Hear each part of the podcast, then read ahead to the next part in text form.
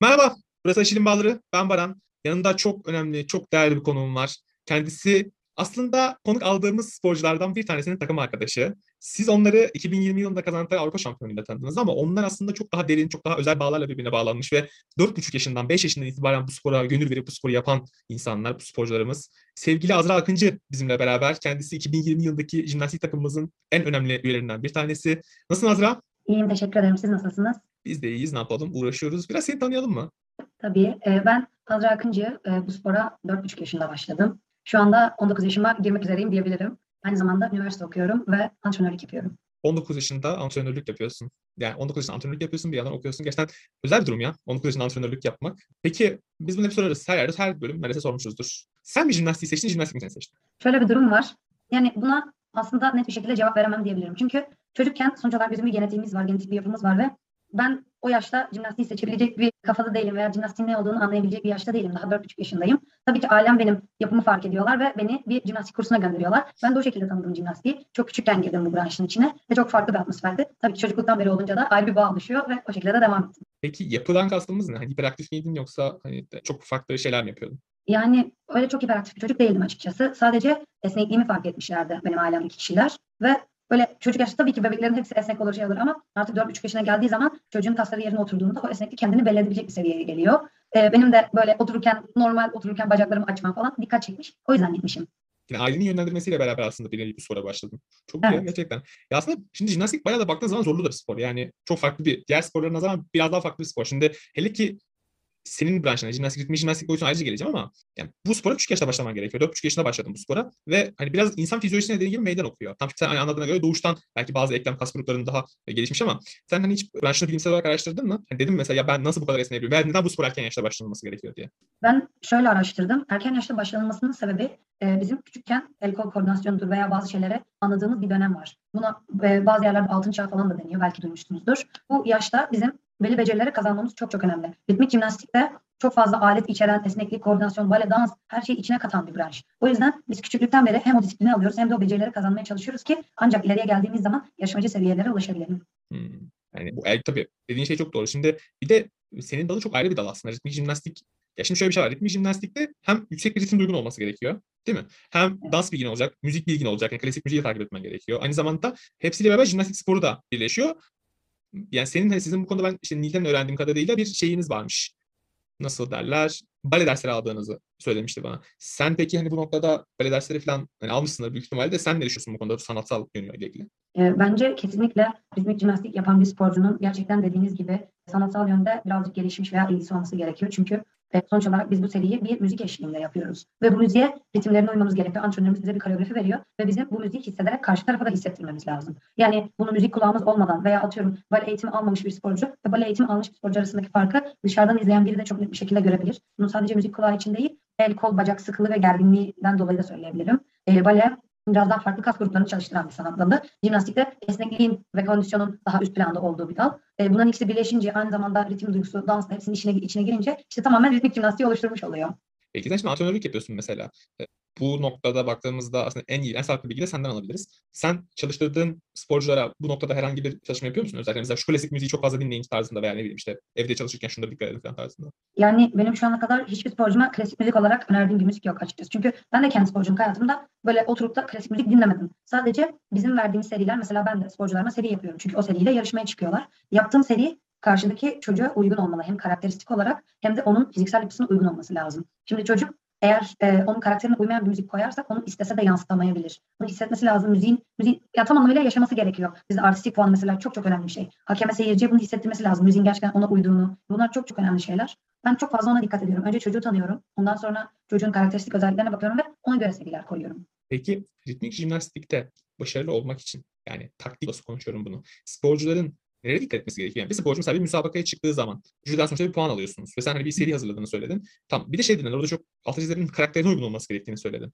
Bu neden hani karakterine neden uygun olmak zorunda seri? Şimdi bizim puanlamalar artistik, uygulama, alet bir sürü işin içine bir sürü puanlama tarzı giriyor ve e, karakterin uygun olması şu yüzden çok önemli. Şimdi sporcu o seriyi yapıyor ama bir seriyi dümdüz yapmak vardır. Mesela sanki arkadan başka bir müzik koysan da o çocuk o seriyi o müzikle bile yapabilir gibi gelir. Ama bir de gerçekten o müzik ve o seriyi hissederek müziğe göre yapan çocuk vardır. Bunların ikisi arasında hem çok büyük puan oynar, e, gerçekten çok büyük bir fark vardır. Hem de seyirci ve hakem gerçekten e, izlerken biraz daha dikkatini verebilir karşı tarafı. Çünkü ilgisini çekmek çok önemli. Yani eğer karşıdaki hakem sıkılırsa o zaman o izlemek istemez, puanı düşük gelir. Aynı zamanda çocuklar yansıtamıyorsa karakterine göre yapılamayız. Bu tamamen antrenörde biten bir durum yani aslında. Yani iyi bir antrenör, iyi bir ritmi jimnastik antrenörü bir çocuğun o müziğe ne kadar uyum sağlayıp sağlayamadığını veya o seriyi yaparken ne gibi bir fikri olduğunu, ne gibi bir şey, ne gibi şeyler hissetti o şey yaptığını anlamak zorunda. Değil mi? Doğru mu Evet. anlamışım? Kesinlikle. Çünkü şöyle basit bir örnek verebilirim. İki tane sporcu düşünelim. Bir tanesinin esnekliği gerçekten daha fazla ve çocuk biraz daha yavaş hareket edebiliyor. Diğeri de mesela esnekliği yok demiyorum var ama biraz daha dinamik ve hızlı hareket edebiliyor. Çocuk fiziksel olarak bu yapıda. Şimdi ben ikisine aynı seriyi verirsem ikisinin alacağı puan da farklı olur. İkisinin kesintileri de farklı olur. Dışarıdan izlediğimizde sanki iki farklı seri izliyor gibi hissederiz. Ama ben eğer esnek olan çocuğa yani biraz daha yavaş ve o esnekliğini gösterebilecek hareketler koyarsam, daha dinamik olan çocuğa da daha hızlı ve ritmi yüksek bir seri koyarsam o zaman ikisi de kendi özelliklerine göre başarılı yerlere gelebilirler. Yani bu tip kişisel faktörler de ya önemli olan herhalde iyi bir seri ortaya koymak. Yani o karakter uygun ama izlenilebilir bir şov ortaya koymak değil mi? Biraz da öyle Yani, aslında. Tabii ki evet dediğiniz gibi bir de yeni kurallara göre. Yani kurallar bildiğiniz ya biliyor musunuz tabii ki bilmiyorum ama 4 yılda bir her olimpiyat cycle'ında değişiyor kurallarımız bizim. Biz de yeni kuralları okuyoruz. Serileri ona göre yapıyoruz. Seriler tekrardan değişiyor veya düzenleniyor. Çünkü kurallarda bazen o kadar büyük farklar oluyor ki eskiden çok yüksek aldığı puan belki de yeni kurallara göre bir hiç olarak sayılabiliyor. Ona da çok dikkat etmek gerekiyor. Anladım. Anladım. Peki ya şimdi antrenör olarak çok küçük yaşlı sporcularla çalışıyorsun aslında. Sen peki kendi küçüklüğünde antrenmanlara giderken ne hissediyordun? Yani nasıl motivasyonla gidiyordun antrenmanlara? Yani belli bir yaştan önce her zaman antrenman bana böyle şey gibi geliyordu. Kafa dağıtmadım. Aslında her zaman öyle. Belli bir yaştan önce demem de çok doğru olmaz. Antrenmana girdiğim zaman odak noktam farklı bir şey olduğu için orada kafam dağılıyordu ve tamamen kendimi oraya kilitlediğim zaman gerçekten dış dünyadan uzaklaşıp sadece spor yapmak bana çok iyi geliyordu. Küçükken biraz daha şey gibi böyle arkadaşlarımı görmeye hem de jimnastik yapayım, eğleneyim. Tabii ki bizde esneklik atıyorum bastırma günleri olurdu. Ben Antalya'da sporcuyken. O günlere gitmek istemezdik. Böyle arkadaşlarımızla konuşurduk. Tabii canımız acıyor. Küçüğüz daha. Kaçmak isterdik. Yani giderdik. Ama böyle o günlerden mesela birazcık daha çekinerek giderdik. Mutsuz giderdik. Böyle küçükken gerçekten böyle çok yüksek enerjiyle gidiyordum. Ondan sonra yaş büyüyünce, iş ciddiye bazen artık şey alıyor. Sorumluluk arttığı zaman hani işin artık oyun kısmı değil de bu artık büyük bir sorumluluk olduğu için onu yapmalıyım bilincine geliyorsun ve biraz daha ciddiye alıyorsun antrenmanları. Küçükken bu tabii ki daha kolay, eğlenceli geçiyordu ama hani dediğim gibi belli bir yaştan sonra artık onun ciddiyetine varınca değişiyor. Yani küçüklükte tabii hani aynı sen daha önce de belirtmiştin 4,5 yaşındayken ki benim bu sporu seçmemdeki e, seçemem dedin aslında. Farkında olamam dedin. Doğru aslında ya hani biraz da kişide de biten bir şey tabii bu. Hani motivasyon örneği. Bazı insanların vizyon ve farkındalık seviyeleri farklı olduğu için veya bazen ailelerinin farkındalık seviyeleri farklı olduğu için o yeteneği gördükleri zaman bir de aileler bir şey bekliyordum böyle hani sen işte antrenörlük yani şey diyorlardı böyle işte bizim çocuktan bir şampiyon çıkarmış işte sizin gibi olabilecek mi? Şey olacak mı falan. Yani ya işte birazcık şey gibi ya. Yani böyle nasıl anlatabilirim bunu? Olmayabilir. Yani olabilir ama olmayabilir. Sonuçta hani bu birazcık sporcunun kendisi bir şey. %90, %95 oranında. E sen insanlar da bir garanti istiyor, bir garanti bekliyorlar. Hani herkes bir çocuğunun bir hayat garantisi içerisinde yaşamını idame ettirmesini istiyor ve senin ağzına bakıyor. Diyorlar ki ya sen mesela desen ki orada ya evet ya çocuk inanılmaz yetenekli işte uçar kaçar her şey olimpiyata bile gider bu olimpiyatları bile siler sürür dersin. E, o insan belki ya tamam ya benim çocuğum işte olacakmış demek ki ben işte artık daha okuldan daha az şey yapayım daha fazla antrenman yapsın der. E, ama antrenman tabii ki de güzel ama bir yandan da işin akademik boyutu var tabii değil mi? Yani o orada kendini nasıl yetiştiriyor insanlar? Sen ne yaptın akademik konuda? Federasyonunuz bu konuda bir destek oldu mu? Yardımcı oldu mu? Tabii ki federasyonumuz bu konuda yardımcı oldu. Biz grup milli takımıyla beraber çalışırken e şimdi ritmik jimnastik çok fazla tekrar etmek lazım, pratik yapmak lazım ve bu saatler alıyor. Yani biz o günkü yaptığımız programı belki iki gün, ay, iki saatte bitireceğiz. Belki ertesi gün yaptığımız programı beş saatte bitireceğiz. Yani aynı programı yapma saatimiz uzayabiliyor. O günkü motivasyon, o günkü şey bir sürü etken var yani bununla ilgili. Tabii ki federasyonumuz bize bu konuda destek oldu. Çünkü okula gidemiyoruz. İşte bizim ne kadar bitireceğimiz belli değil. Belli bir antrenman saati var. Atıyorum birden yediye kadar çalışıyorduk biz lise döneminde bir ara. Bir ve yedi arasında tabii ki o yediyi bulmayabiliyordu. Ama e, bir de benim antrenmanda olmam için okuldan 11'e çıkmam lazımdı. Okul zaten 9'da başlıyor. Ben sadece iki derse girebiliyordum. E, federasyon özel yazılar gönderiyordu. Devamsızlıkla ilgili problemleri çözüyordu. Onun dışında biz de takım olarak hepimiz eve, eve gittiğimiz zaman antrenmandan çıktığımızda arkadaşlarımıza soruyorduk. Bugün ne işlediniz, ne yaptınız ve akşam kalan konuları, eksiklerimizi tamamlamaya çalışıyorduk elimizden geldiğince. Ama bu tabii bir profesyonel bir sistem içerisinde ilerlemiyordu sanırım. Arkadaşlarınızdan Biraz. kendi çabanızla öğrenmeye çalışıyordunuz. Aslında bu şöyle bir yandan eksiklik gibi. Tamam federasyon tabii ki iyi niyetiyle bu sistemde şey yapmaya çalışıyor ama mesela ben şeyi biliyorum. E, voleybolda kendi merak ettiğim ilk muydu bu? Türkiye Voleybol Federasyonu'nun spor lisesi var özel. Hem takım olarak çıktıkları hem de spor yapabildikleri bir lise. Mesela onlar direkt öyle bir boyuta kaymışlar. Hani jimnastikte olabilir mi bilmiyorum ama hani jimnastikte de belki böyle bir şey olabilir sanki. Daha jimnastik odaklı bir lise. Bence kesinlikle olabilir. Ee, zaten Rusya'da, Bulgaristan'da akademiler var. Sporcular antrenmanlarını yapıyorlar. Çıktıkları zaman beraber. Yani akademi bir bina düşünebilirsiniz. Alt katı aslında seçilmiş sporcuların okulu. Üst katı salonları. Çıktıkları zaman da derse giriyorlar. Ne kadar almaları gerekiyorsa onu alıyorlar. Çünkü şöyle bir durum var. o çocuk nerede ilerleyeceğini, ne yapmak istediğini belirlemiş oluyor zaten. Ona göre ders alıyor, ona göre kendi programını çiziyor. Ya bu çok büyük bir avantaj aslında hem spor alanında hem de akademik anlamda böyle bir şeyin Türkiye'ye gelmesi her sporcu için yani her jimnastik sporcusu için çok büyük bir avantaj sağlar diye düşünüyorum. Bir de burada bir fırsat eşitsizliği de var aslında. Şimdi sen sonuçta 11 saat 12 saat antrenman yapıyorsun. Sen bir yolu seçtiğin için cezalandırılıyorsun burada bir yandan da. Yani e şimdi ben atıyorum 8-5, e 8-5 yok bende yani 8-5 diye bir kavram yok. Ben çünkü o saatte antrenman yapıyorum diyorsundur eminim ki. Ama benim mesela 5'ten sonra atıyorum 7 ile 9 arasında ders alabilirim ben. Öğrenebilirim, çalışabilirim, daha verimli olabilirim. Ama yok o saatte ders veriyor. Böyle bir saçmalık olabilir mi? Yani, yani senin hayatının da ona göre düzenlenmiş olması gerekiyor. Uyku saatlerinin, ne bileyim antrenman saatlerinin, ders saatlerinin. Yani ders sizin tam primer bir ihtiyaç değil ama bir ihtiyaç sonuçta. Matematik bilmek zorundasınız. Ne bileyim Türkçe fen bilmek zorundasınız yani. Bu fizik bilmek zorundasınız en basiti. Bir de üniversite sınavına alıyorlar sizi. Size de özel üniversite sınavı yapıyorlar kadarıyla şey olarak. Özel yerlerde üniversite sınavı yapma hakkınız da var. Milli sporcular olarak. Ama sonuçta aynı sınava gidiyorsunuz herkesle. Bir milyonlarca insanlar aynı sınava giriyorsunuz ve yani onlar sadece bunu kanalize olabilirken siz bir alanda yükselmek istediğiniz için aslında cezalandırılmış oluyorsunuz bir yandan da. E bunun acilen çözülmesi gerekiyor. Yani bu çok fazla sıklıkla duyduğum bir şey ve çok da önemli bir şey olduğunu düşünüyorum şahsen. Hem yani sporcu, sporcunun gelecek garantisi açısından hem de yani yaşam sonuçta çok uzun bir şey. Yani spor hayatın ne kadar sürüyor ki? Kaç yaşına kadar jimnastik sporunu yapabilirsin? Yani ritmik jimnastik özellikle Türkiye'de zaten bırakma sebepleri genellikle okul oluyor. Üniversite sınavından sonra, üniversiteye girmeden önce, hazırlık sürecinde veya atıyorum mezuna kalınacaktır, edilecektir. Bu tarz durumlarda gerçekten Türkiye'de ritmik jimnastikte daha ileriye gidilemiyor çok fazla. Yani pek bir örneği yok önümüzde. Tamamen bu sebepten kaynaklı aslında. Ya tabii ki bunun şöyle bir boyutu da var. Jimnastik, esneklik, kas, e, bir sürü şey açıdan çok farklı bir spor olduğu için vücudumuzun kaldıramadığı şeyler oluyor belli bir yaşımızdan sonra. Artık mesela benim 10 yaşındaki esnekliğimle 18 yaşındaki esnekliğim aynı olmuyor. Her gün onları tekrar etmeme rağmen belim kapanabiliyor. Vücudum gelişiyor, kemiklerim gelişiyor. Tabii ki artık yaş geliyor. Yani sakatlıklar başlıyor bu sefer zorlamaya başladığınız zaman. Bunun dengesinin çok iyi kurul- kurulması lazım. Eğer bunun dengesi iyi kurulmazsa o zaman bu iş tamamen ya bırakmaya gidiliyor ya da uzun sakatlık tedavileri görülmeye başlıyor. Ondan sonra tekrardan gözden geçirme derken ama hani tekrardan sonra bırakmaya dönüyor yani. İşte o kadar farklı bir şey ki. Sizin için çünkü fizyoloji arkadaşlar. Orada bel kapanmasından bahsettim mesela. Sonuçta hani kadınların ergenliği 12 yaşında başlıyor ya 11 yaşında başlıyor. Erkeklerin ergenliği biraz daha geç başlıyor. Bunlar bilimsel bilgiler bu arada. Sallamıyorum. Umarım sallamıyorum. Yanlış hatırlamıyorum ama sallamadığımı düşünüyorum. Daha erken başladıklarını biliyoruz zaten. Sonuçta hani kemik kıkırdak yapısı dediğimiz yapının da bir olgunlaşma ve bir nefis kapanma süreci de var.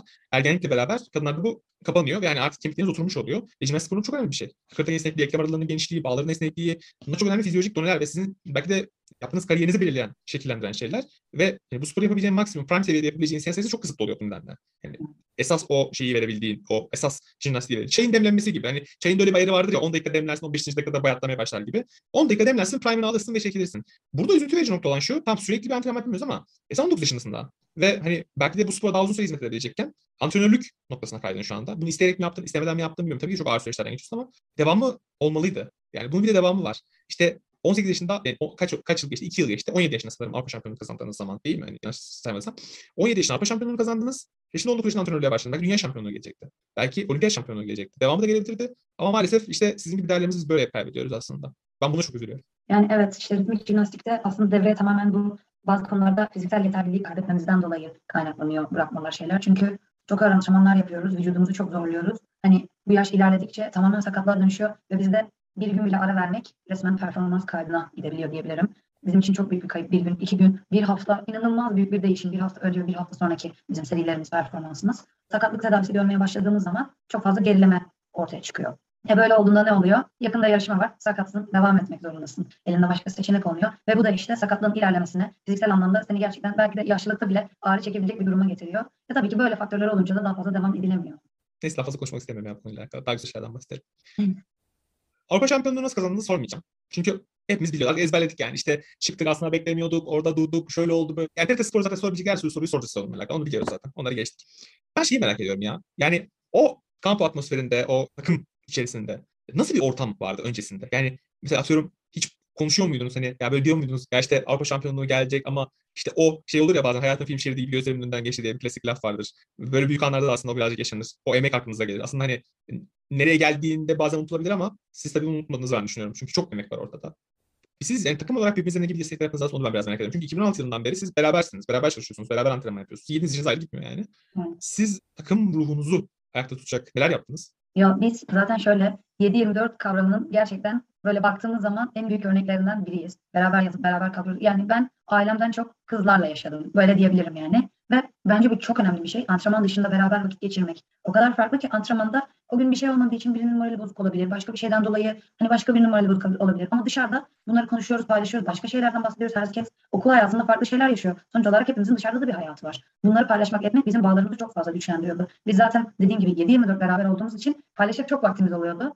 Ve hem psikolojik hem fiziksel olarak birbirimize her açıdan çok yardımcı olmaya çalıştığımızı düşünüyorum ben. Mesela atıyorum en büyük örnek bir küçük bir sakatlık yaşıyoruz bir şey oluyor. Antrenmanda birinin bir yerine labut gelebilir, çember gelebilir. Bunlar çok doğal şeyler.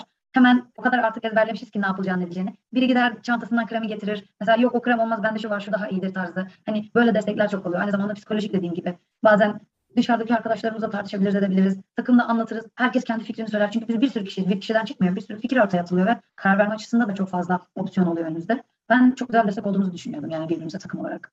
Bu şampiyonluğun sırrı sanırım iyi takım olmaktan geçiyor. Birbirini anlamaktan, birbirine yardımcı olmaktan. Her konuda bahsediyorum. Siz galiba biraz proje takımı gibiydiniz anladığım kadarıyla. Çok hani bu takım zaten hani bilinen takımmış galiba. 2016 yılından beri çalıştırılan özel bir proje takımı gibiymişsiniz sanırım. Bu galiba biraz şey gibi ya. Bilmiyorum şu an şey kendimi hissettim. Hani şimdi neredeler? Anlatabiliyor muyum? Hani biraz şey şimdi ne yapıyorlar falan. İşte sen antrenörlük yapıyorsun. İşte Nil farklı bir yol çizdi. İşte Pedi farklı bir yol çizdi herhalde bilmiyorum.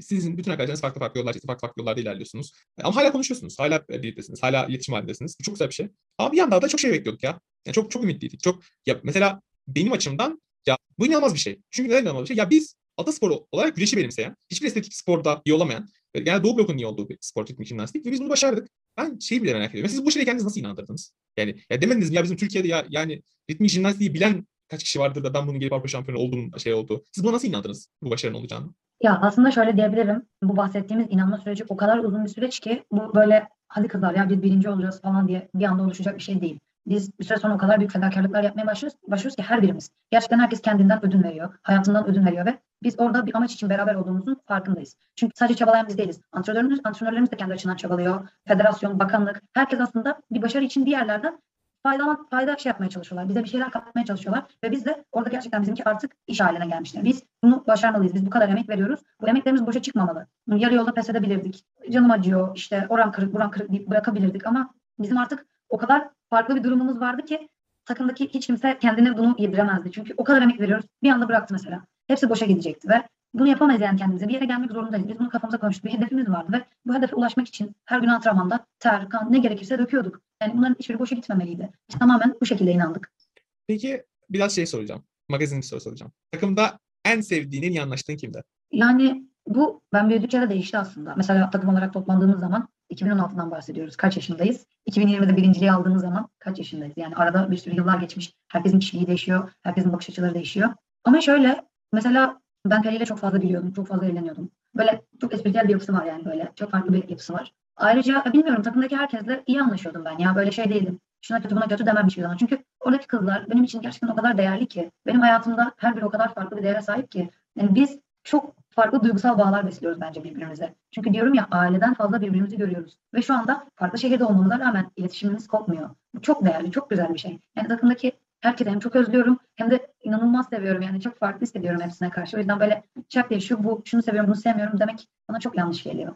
Peki siz bir takımdınız. Çok güzel bir takımsınız. Hani iyi de bir takımsınız. Birbirinize karşı dediğim gibi çok sevgi bağlarıyla, saygı bağlarıyla bağlı bir takımsınız. Peki sizden sonrası ne olacak? Hani onlar bu başarıyı sence tekrarlayacak mı? Yani inşallah tekrarlarlar. Umarım çünkü biz ritmik jimnastiği gerçekten e, hiç yoktan bir seviyeden duyulabilecek bir seviyeye getiren bir takım olduğumuzu düşünüyorum ben. Ve bu konuda çok da gurur duyuyorum takımımla. Çünkü gerçekten yoldan geçerken herhangi birine eskiden ritmik jimnastik nedir diye sorsan belki de bir fikri yoktu. Ama şu anda sorsan en azından kafasında bir şey canlanabilir. Bu boyuta getirmek inanılmaz önemli. Biz bir yere taşıdıktan sonra şimdiki yeni takımın düşüş yaşamasını hiçbir zaman istemem. Çünkü sonuç olarak ritmik jimnastik biz yıllar boyunca çabaladık, uğraştık ve bir yere getirdik. Belli bir puanlar aldık. Belli bir title yakaladık. Şimdi yeni takımın başarısız olması hem ritmik jimnastiğin dünya çapında e, seviye kaybetmesine sebep olur hem de onların motivasyonunu düşürür. Yani umuyorum ki gerçekten başarılı yerlere gelirler. Çünkü onlar da şu anda bizim yaşadıklarımızı yaşıyorlar yani. Çalışıyorlar, çabalıyorlar, vakit harcıyorlar, kendilerinden ödün veriyorlar, okul hayatlarından ödün veriyorlar. Umuyorum ki onlar da tekrarlayabilirler bu tarz bir başarı. Biz de umuyoruz ya. Yani biz de umuyoruz ama başka bahsettiğimiz sebeplerden ötürü de gerçekleşir mi emin değilim. Biraz o konuda ciddi şüphelerim var. Ya şimdi sen 19 yaşındasın ve bir Z kuşağı sporcusun. Hani işte konuşman, duruşun vesaire bunlar tabii çok olgun gözüküyor. Antrenörlük yapıyorsun. Ama bir yandan da bu Z kuşağı sporcularının bir özelliği var ki çok sık tükenmişlik sendromuna giriyorlar. Çok sık bırakıyorlar. Çok çok kolay vazgeçiyorlar. Pes ediyorlar. Senin aslında görüşün çok değerli bu noktada. Çünkü sen bu sporcularla çalışıyorsun. Aynı zamanda antrenör olarak bunları idare etmekle görevlisin. Hani sen bu konuda ne düşünüyorsun? İşte önümüzde Simon Biles örneği var, Naomi Osaka örnekleri var. Senin bu konudaki görüşünü merak ediyorum açıkçası. Yani Z sporcuları sence nasıl, nereye doğru gidebilirler? Gerçekten bahsettiğimiz kadar umursamıyorlar mı bu işi? Ya tükenmişlik sendromu ben de sporculuk hayatımdayken gerçekten belki de top noktalarda yaşadığım bir durumdu. Çünkü bazen öyle bir yere, öyle bir düşünceye giriyorsun ki mesela artık böyle parazit düşünceler gelmeye başlıyor. Ya bu zaten olmayacak, ya bu böyle, ya şu şöyle falan tarzında negatif şeyler olmaya başladığı zaman bu benim performansıma da çok yansıyordu. Bunun farkında olmak çok önemli bir şey. Erken ya da geç bunu fark etmek dediğim gibi inanılmaz önemli. Çünkü sporcu bunu ne kadar erken fark ederse o kadar performansını düşürmemesine kadar ilerleyebilir. Bizim takım olarak şöyle bir avantajımız vardı. Biz 5 kişi aynı halaya çıktığımız için herhangi biri o gün modu düşükse diğer 4 kişi onu toparlıyordu. Yani biz her zaman böyle yetiştik. Çünkü biz 5 kişiyiz halıda. Bir kişi olmadan o seriyi sergileyemeyiz. Ne kadar o kişi psikolojik olarak aramızda değil, fiziksel olarak aramızda olsa da biz o kişiyi psikolojik olarak toparlamakla yükümlüyüz. Bu bizim görevimiz. Yani ben şu an antrenör olarak kendi sporcularım. Mesela modu düştüğünde antrenmanda yapamadığında ağlayan sporcum var. Atıyorum çember gelir kafasına. Çünkü küçük çocuklar bunlar yani. Canı acır o gün mesela atıyorum takla yaparken e benim başım zonkluyor diyebilir. Yani çocuklardan çok farklı şeyler duyabilirsiniz böyle. Evet. Onlarla da ben çok fazla şey öğreniyorum. Gerçekten küçük çocukla çalışmak çok inanılmaz bir dünya. Onlar da bana çok fazla şey öğretiyorlar. Ama ben kendi sporculuk hayatımdan yola çıkarak da onlara her zaman şunu diyorum. Yani yapamayacağınız hiçbir şey yok. Ben size bu seriyi veriyorsam, bu hareketi veriyorsam gerçekten ben bu potansiyeli sende görüyorum. Sen şu anda yapamıyorum diye ağlarsan bugünkü mesela atıyorum antrenmanın bitmesine 2 saat var. Kalan 2 saati bomboş geçirmiş olursun. O zaman da yarışmada kendini stresli hissedersin. Çünkü güvenin olmayacak yarışmada. Sen o gün o 2 saati boş harcadın. Belki de o 2 saati çalışsaydın ertesi gün farklı bir seviyede başlamış olacaktın antrenmana. Yani bunun bilincinde olan sporcu dışarıdan bakıldığında zaten çok fazla belli oluyor. Ben sporcularıma bu konuda çok fazla destek olmaya çalışıyorum. Çünkü onların küçük yaşta bunu öğrenmesi çok önemli bir şey. Kendilerine ben yapamıyorum, ben zaten yapamayacağım, bu hareket çok zor tarzında negatif etkilerlerse o zaman gerçekten onların serilerini ben ileri seviyeye taşıyamam bir antrenör olarak. Kesinlikle öyle ya. Çok haklısın. Yani işte negatif etkilenmeden e, sadece işine odaklanarak ve çok çalışarak aslında bir yerlere gelmemiz gerekiyor da ya ben pek onlara ümit değilim. Onların kafası çok dağınık. Çok farklı çalışıyor bir de. Her şeyin çok kolay olacağını zannediyorlar değil mi biraz? Yani her şey böyle çok kolay gelecek. Birden olacak. Tamam sen de Z kuşağı sporcusun da işte mesela ben benden sonra kuşağı anlamıyorum. Sen belki senden kuşağı sonra kuşağı anlamayacaksın. Tabii de yaşının oturmasıyla alakalı da bir şey. Yaşadıklarınla, bölüklerinle alakalı da bir şey biraz da. Ama bilmiyorum çok ümitli değilim ya. Bazı noktalara ümitli çünkü yani çok farklı bir dünyaları var. Yani bizim algıladığımız boyutlardan çok farklı algılar dünyayı. Tablet ve cep telefonu nesli doğan bir nesilden bahsediyoruz. Yani hepimiz öyle olduk gerçi ama işte ya benim zamanımda mesela hani ben işte 26 yaşındayım. Benim zamanımdaki nesildeki sporcular daha böyle işine, iş odaklı gidiyorlar. E şimdi bunun Instagram'ı var, Twitter'ı var. İşte oradan bir tane sosyal medyadan bir tane adam yazıyor. Moralin çöküyor. Dip noktaya gidiyorsun. Bazen seni çok fazla hype yapıyorlar. İşte diyorlar ki şöyle iyisin böyle iyisin falan. Of işte devam et bilmem ne falan. Bir anda diyorsun ya ben olmuşum ya. Ben oldum artık yani. Takipçi sayın bir anda hızlı yükseliyor. Bir anda farklı bir noktadan dünya yakalamaya başlıyorsun. Sponsorlar geliyor vesaire. E sonra bir bakmışsın yani bomboş. Hiçbir anlamı yok aslında. Önemli olan şey senin aslında en önem verdiğin, en üzerine durduğun ve ben hani burada şimdi görüntülü yapıyoruz podcast şey yayınlanacak ama onlardan bahsederken bile gözlerin parlıyor. Çünkü onlar senin her şeyin gibi olmuş aslında biraz. Farklı bir tonda anlatıyorsun. Ne diyeyim yani çok güzel bir şey aslında yaşadığınız şey ya. Umarım herkese nasip olur. Yani herkes herkes böyle bir takım bulur. Böyle bir takım oluşturur ve herkes böyle başarılar elde eder. Umarım bundan sonrası için konuşuyorum tabii. Ya umarım. Çünkü gerçekten mesela ben şunu çok iyi anladım. İyi sporcu, iyi antrenör demek değil. Bunların ikisi çok farklı şeyler. İyi sporcu olabilirsin çünkü seni başında yönlendiren biri var. Yani bizim buralara gelmemizde antrenörlerimizin o kadar çok emeği var ki onlar olmasaydı biz kendi kendimizi yönetemezdik. Tabii ki yılların verdiği belli öğrendiğimiz şeyler var. Ama dışarıdan bir antrenörün bize yardımcı olması ve tabii ki bunun doğru antrenörler olması çok değerli bir şey. Ben şimdi kendi öğrencilerime hem sporculuk hayatından öğrendiklerimi uygulamaya çalışıyorum. Hem de başka antrenör arkadaşlarımdan gözlemliyorum, kendimden büyüklerden gözlemliyorum ve bir şeyler öğrenmeye çalışıyorum. Çünkü ben antrenör olarak aslında ben hala bir şeyler öğreniyorum. Yani başka antrenörlerden, belki de başka videolardan, şeylerden araştırıyorum, ediyorum. Rusya'yı, Bulgaristan'ı, İtalya'yı izliyorum. Nasıl çalışıyorlar, kondisyonlar, teknikler, esneklikler ve bunları sporcuların üzerinde deniyorum. Hangisine ne daha iyi geliyorsa onlara göre davranmaya çalışıyorum. Tam noktada bir şey sormak istiyorum. İki şey soracağım aslında. Birincisi bir ritmik jimnastik sporcusu nasıl bir taktik antrenman, nasıl nelere dikkat ederek yarıştığı sporculardan bir adım öne geçer. İkincisi de yani mental hazırlığı da soruyorum aslında. Mental olarak da fiziksel olarak kendini nasıl hazırlamalı? İkinci sorum da beslenme ve diyet. Siz nasıl besleniyorsunuz? Beslenme konusunda profesyonel bir destek alıyorsunuz. Şöyle ilk önce ikinci sorudan başlayayım. Beslenme ve diyet. Şimdi ritmik jimnastik biliyorsunuz ki belli bir mayonun içinde sergilediğimiz müzikle şov. Ve bu mayonun içinde belli standartlarda olmak gerekiyor. Yani bu birazcık artık zayıf, ince, uzun, estetik görmek lazım. Hani nasıl bir balerin zayıf ve böyle estetik olması gerekiyorsa, yerde durduğu saniyeden fazla havada uçması gerekiyorsa aslında bizde de öyle. Yani bizde rahat hareket edebilmesi, esnekliği, halıda duruşu, göze hitap etme şekli çok çok önemli. Ve e, şöyle milli takımda biz tabii ki belli bir destek alıyorduk beslenme ve diyet konusunda. Çünkü bizim kendimiz içinden çıkamayacağımız durumlar oluyor. Mesela çok yoğun antrenmanlar yapıyoruz. Kaslarımız yoruluyor. Tartıda fazla çıkıyoruz ama biz bunun sebebini anlayamıyoruz. Aslında bunun, bu konuda bize diyetisyen çok fazla yardım, yardımcı oldu. Ee, bize diyetler yazdı ve bizim nasıl beslenmemiz gerektiğini, antrenmandan önce sonra neler yememiz gerektiğini. Çünkü benim o enerjiyi, o performansı çıkartabilmek için belli besinlere ihtiyacım var. Bu besinler olmadan yanlış beslenmeyle benim performansımda çok ciddi bir düşüş görülür. Yani bu konuda bence kesinlikle özellikle üst düzey sporcularda, yarışmacı sporcularda beslenmek çok çok önemli olduğunu düşünüyorum. Aynı zamanda yani mesela milli takımın dışına çıkalım. Kendi sporcularımdan örnek vereyim. Onlara da ben her zaman söylüyorum. Yarışmadan önce mesela şu tarz yemekler yemelisiniz, şöyle yapmalısınız, böyle yapmalısınız. E, Şu ana kadar hiç kilo problemi olan bir sporcum olmadı ama eğer hani 1-2 kilodur şeydir göze batan bir kilo problemi olursa onu da nasıl yönlendirmem gerektiğini hani birazcık öğrendiğim kadarıyla yardımcı olabileceğimi düşünüyorum bu konuda. Birinci soruda şeydi yani taktik olarak hani ne gibi antrenmanlar yapmalı? Bir ritmik jimnastik sporu sonuçta herkes yarışıyor, herkes belli bir seviyede çalışıyor ama yani bir adım öteye geçmek için sadece antrenman sıklığını mı arttırmak gerekiyor yoksa farklı bazı e, şeyler de mi yapılmalı?